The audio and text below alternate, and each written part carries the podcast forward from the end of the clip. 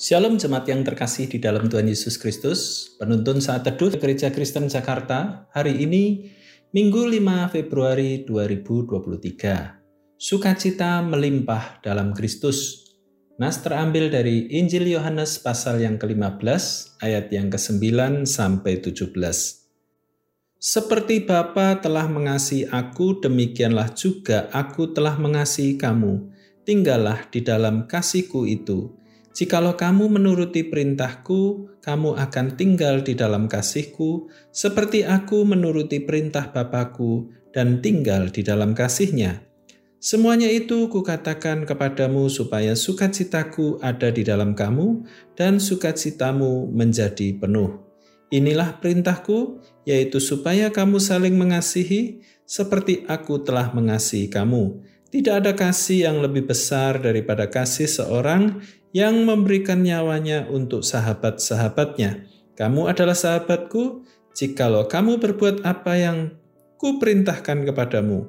Aku tidak menyebut kamu lagi hamba, sebab hamba tidak tahu apa yang diperbuat oleh tuannya. Tetapi aku menyebut kamu sahabat, karena aku telah memberitahukan kepada kamu segala sesuatu yang telah kudengar dari Bapakku.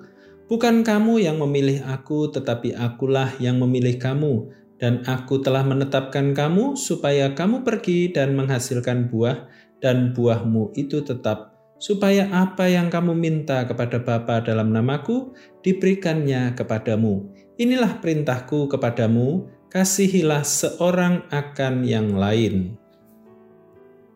Kasih merupakan motivasi yang kuat bagi seseorang untuk mengerjakan perkara penting dan bersejarah dalam hidupnya.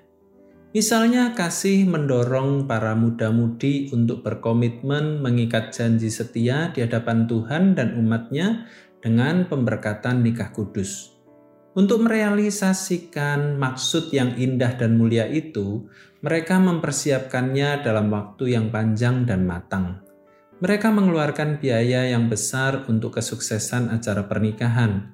Contohnya, mereka memilih pantai yang indah sebagai tempat pernikahan, meskipun di bawah terik matahari yang panas. Kekuatan dari kasih yang memberi mereka sukacita besar. Sama halnya dengan kehidupan kekristenan kita. Faktor kasih adalah penentu kualitas sukacita seorang Kristen. Yesus menjelaskan korelasi antara hidup yang mempraktikkan kasih dengan kualitas sukacita yang akan dialaminya. Itulah sebabnya Yesus memerintahkan orang percaya untuk hidup saling mengasihi. Sebagai umat Allah, kita perlu saling mengasihi seperti Allah Bapa dan Yesus Kristus yang saling mengasihi. Yesus sangat dinamis dengan perintahnya. Dia tidak memaksakan kehendaknya, Walaupun demikian, Yesus memberikan argumentasi logis agar kita mengambil keputusan yang tepat untuk hidup mengasihi. Menurut Yesus, orang yang mengikuti perintahnya akan tinggal dalam kasihnya atau mempraktikkan kasihnya yang bertujuan agar kita bisa mengalami sukacitanya sehingga sukacita itu menjadi penuh atau berkelimpahan. Jadi, kualitas sukacita yang melimpah dicapai melalui kualitas kasih yang akrab serta penuh pengorbanan seperti kasih seorang sahabat. Bagaimana dengan hidup kita? Apakah kita ingin mengalami sukacita yang melimpah?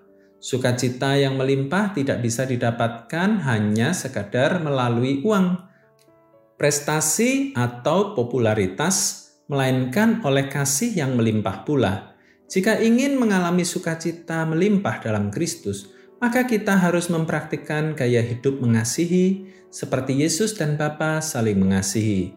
Bangunlah hubungan yang akrab dengan Allah dan sesama, serta konsisten hidup dalam kasih itu.